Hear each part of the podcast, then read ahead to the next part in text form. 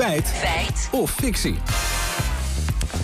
Lammert, over je woning van het gas afhalen. Ja, in het partijprogramma van J A eenentwintig staat namelijk dat de partij wil stoppen met het aardgas vrijmaken van woningen. Want aan die operatie zou een prijskaartje hangen voor gemiddeld veertigduizend euro per woning. Allemaal voor rekening van de eigenaar zelf.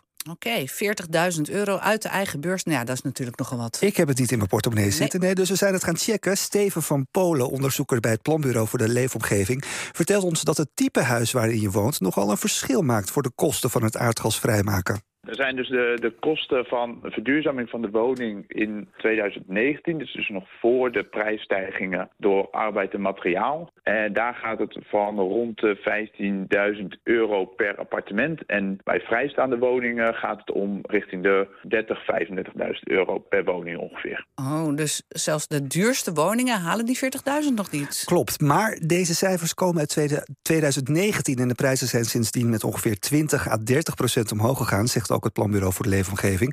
Dat heeft natuurlijk te maken met de huidige schaarste aan materiaal en arbeid. Oké, okay, niet flauw doen, maar zelfs met die stijging in gedachten kom je nog niet aan de veertigduizend. Nee, dat heb je goed uitgerekend. Maar we hebben nog een recenter onderzoek gevonden van het Economisch Instituut voor de Bouw.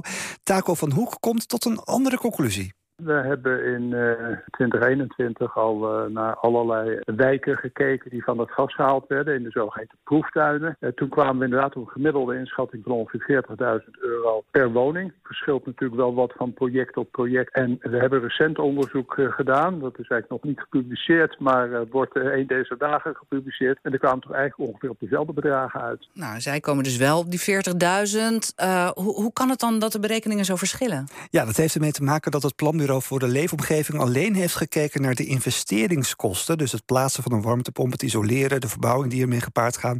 Maar er komt nog meer bij kijken. Niet onbelangrijk deel zit ook in proceskosten. Hè? Wat we vorige keer gezien hebben, staat je ook toch wel zo rond de tienduizend euro, die alles te maken heeft met organiseren van gemeentes met allerlei partijen. Er moet draagvlak voor georganiseerd worden. De proceskosten worden meestal door de gemeente gedragen. En daar zijn natuurlijk ook allerlei subsidieregelingen voor, om daar ook een bijdrage aan te leveren. Dat uh, komt ja, van de belastingbetaler en de Rijksoverheid. Ja, dus je betaalt die veertigduizend euro niet helemaal zelf. Een deel wordt gesubsidieerd en ongeveer tienduizend gaat op aan proceskosten en die worden dan weer betaald door de gemeente. En als dat allemaal gehad hebt, dan ben je van het gas af en dat levert dan ook wat op. Ja, toch? Zeker, maar toch is het rendement niet genoeg om al die investeringen weer te dekken, zegt Van Hoek. Eenvoudige maatregelen, die zijn vaak wel rendabel. Dan moet je denken aan wat vloerisolatie of wat uh, aan de gevel te doen, spouwmuurisolatie. Dat kun je redelijk goed terugverdienen. Maar op het moment dat je echt je huis helemaal energie-neutraal moet maken, ja, dan is de winst die nog resteert, die is relatief kleiner,